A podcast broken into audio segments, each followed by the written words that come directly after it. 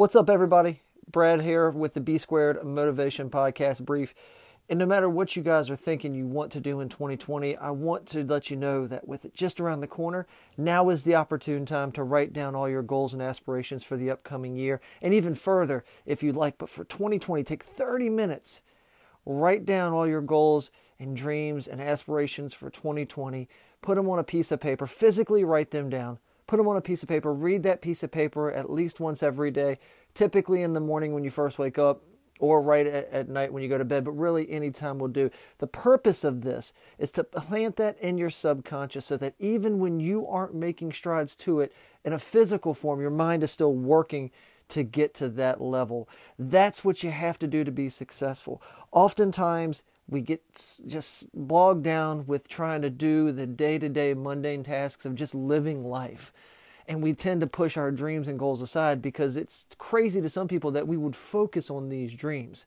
But I want to tell you that if you focus on your dreams and you focus on reading your goals and aspirations every single day, you will start to see them come to fruition. Now, they have to be realistic. You can't say, I'm going to go become a billionaire and you don't even have a job yet. That's not how this works. That's a long term goal. You need to make short term goals that you can get to in 2020. If your goal is to buy the New York Yankees, that's a long term goal. But in order to buy the New York Yankees, you have to go and you have to make this first short term goal of you know, saving $1,000 in 2020, investing in this company in 2020, making smart financial decisions in 2020, reducing your debt in 2020. That's how you get to the long term goals.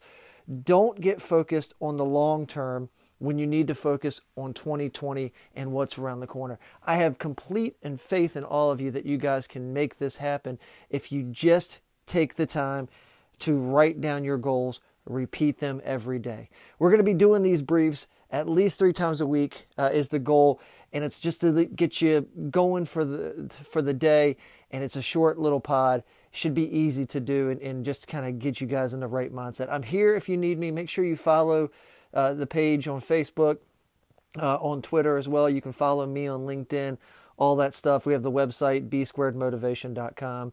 I want you guys to have a wonderful 2020. Get your mind right now so that when the time comes, you can dominate the world. I love you guys. Have a great day.